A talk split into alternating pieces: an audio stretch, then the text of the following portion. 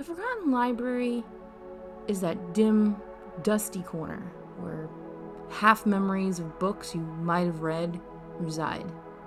Or perhaps you might never have heard of them at all. Cobwebs so thick, the titles are impenetrable. I'm Nikki G, and I'm your library host as we blow the virtual dust away and take a tour. We'll cover out of print and public domain, ridiculous fiction, golden era comics, and more.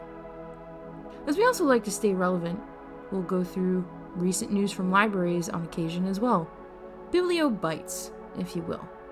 So come on in, don't be shy. Push that heavy door, it creaks, you know.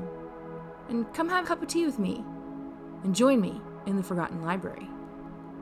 Available on most podcast aggregators.